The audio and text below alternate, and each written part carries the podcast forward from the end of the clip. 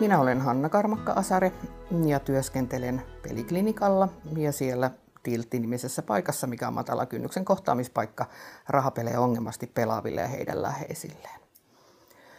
Mä kohtaan työssäni paljon myös läheisiä ja mä olen jotenkin aika huolissani siitä, että missä kohtaa läheiset usein tulevat avun piiriin. Kohtaamani läheiset usein ovat hyvin ahdistuneita ja ovat monesti jo yrittäneet paljon erilaisia asioita arjessaan ja todenneet jossain kohtaa, että nyt tarvitsen apua.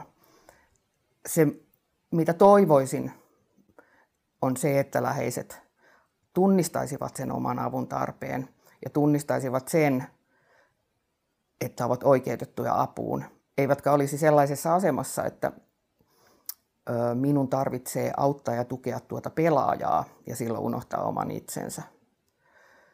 Näissä kohtaamisissa me paljon puhutaan erilaisista asioista. Yksi hyvin tärkeä asia on tietenkin se, että on ymmärtää se, että mitä on rahapela, rahapeliongelma ilmiönä ja kuinka se vaikuttaa pelaajaan. Usein läheiset sanookin, että en mä voi ymmärtää, että miten se on tehnyt sitä, tätä ja tota. Ja tämä riittyy aika olennaisesti siihen itse ilmiöön ja siihen, että mitä se laittaa sen pelaajan tekemään ja käyttäytymään. Toinen asia, mistä me puhutaan jonkin verran, on se, että, että mitä tapahtuu siinä kriisin hetkellä mihin suuntaan pelaaja katsoo ja mihin suuntaan läheinen katsoo. Ja tämä on aika olennainen asia silloin, kun puhutaan vuorovaikutuksesta.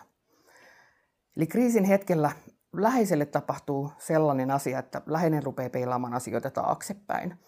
On varmaan aika monelle tuttua se, että pohtii sitä, että oliko sekin kerta se, kun annoin rahaa ja se menikin pelaamiseen. Oliko sekin kerta se, kun, kun tarvitsi rahaa johonkin laskuun, niin, niin sitä laskua ei koskaan maksettu, vaan se meni pelaamiseen.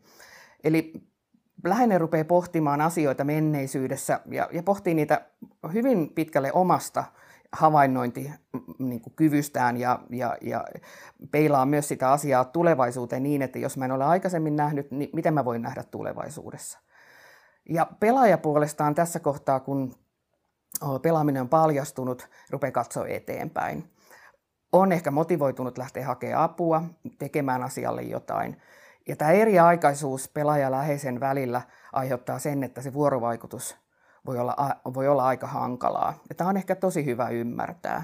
Ja sen takia mä suosittelenkin tosi vahvasti sitä, että, että läheinen ymmärtää, että hänellä on oma toipumispolku ja hän tarvitsee apua siihen oman pään sisällä oleviin asioihin, mikä liittyy mitä on tapahtunut.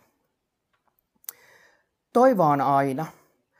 Kun tilanne on tosi hankala, tosi kriisiytynyt, voi olla tosi vaikea nähdä erilaisia hyviäkin asioita arjessa.